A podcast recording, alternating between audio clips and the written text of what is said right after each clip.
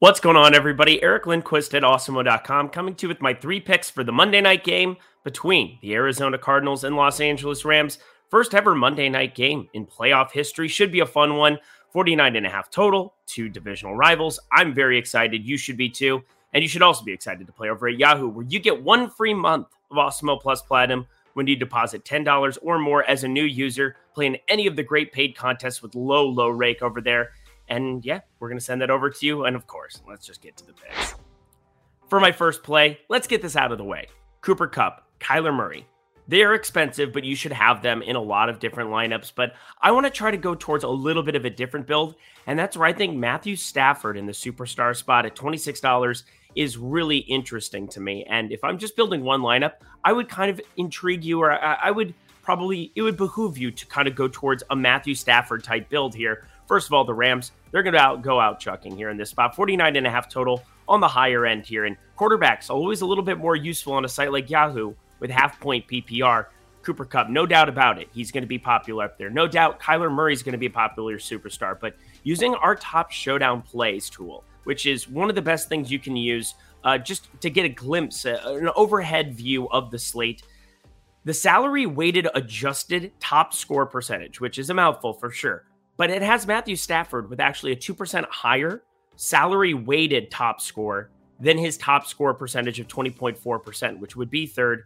I just think that that means that there are many paths where Matthew Stafford can end up being the top guy here in multiple types of game scripts. Now, just because he's a little bit cheaper, there's ways that Kyler Murray and Cooper Kupp don't end up optimal just because they're so expensive or they could put up the top score but they're so hard to fit into lineups because that's what the cost is doing to it.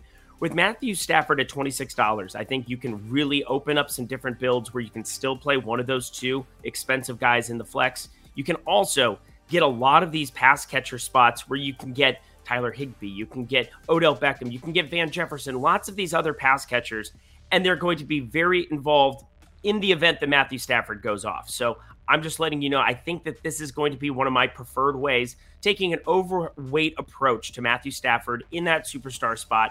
I'd really encourage you, if you're just making lineup one lineup, to avoid the Kupp, to avoid the Kyler Murray type builds at the top. For my second play, and I already said his name, but we're going to go right here Tyler Higbee. I think that this is going to be a guy, pass catching wise, that goes a little bit slept on. We have, of course, Cooper Kupp.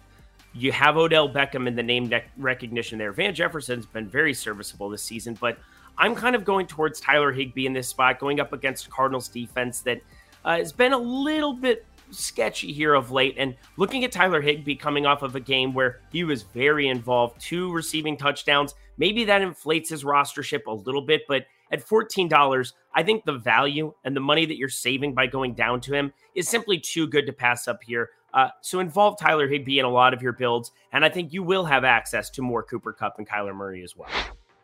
And for my last play, there's a big decision to be made here between James Conner and Chase Edmonds. Which one from Arizona you really want to try to take more of an overweight approach to? Now, James Conner has been no doubt about it been the goal line back, and this is more of me in some of these builds where I think the Rams could go nuts Chase Edmonds will be my main bring back in a lot of these spots. More of the pass catching back, more of the guy who's getting the work inside of the 20s here this season. Also, $15 as opposed to the $27 that's there for James Conner. He's also James Conner dinged up coming into this game. Now, not not officially going to be on the injury report here. They've both been announced that they're going to be playing, but that doesn't always mean that James Conner's just going to automatically get back to his goal line role to 50% or so of the snaps.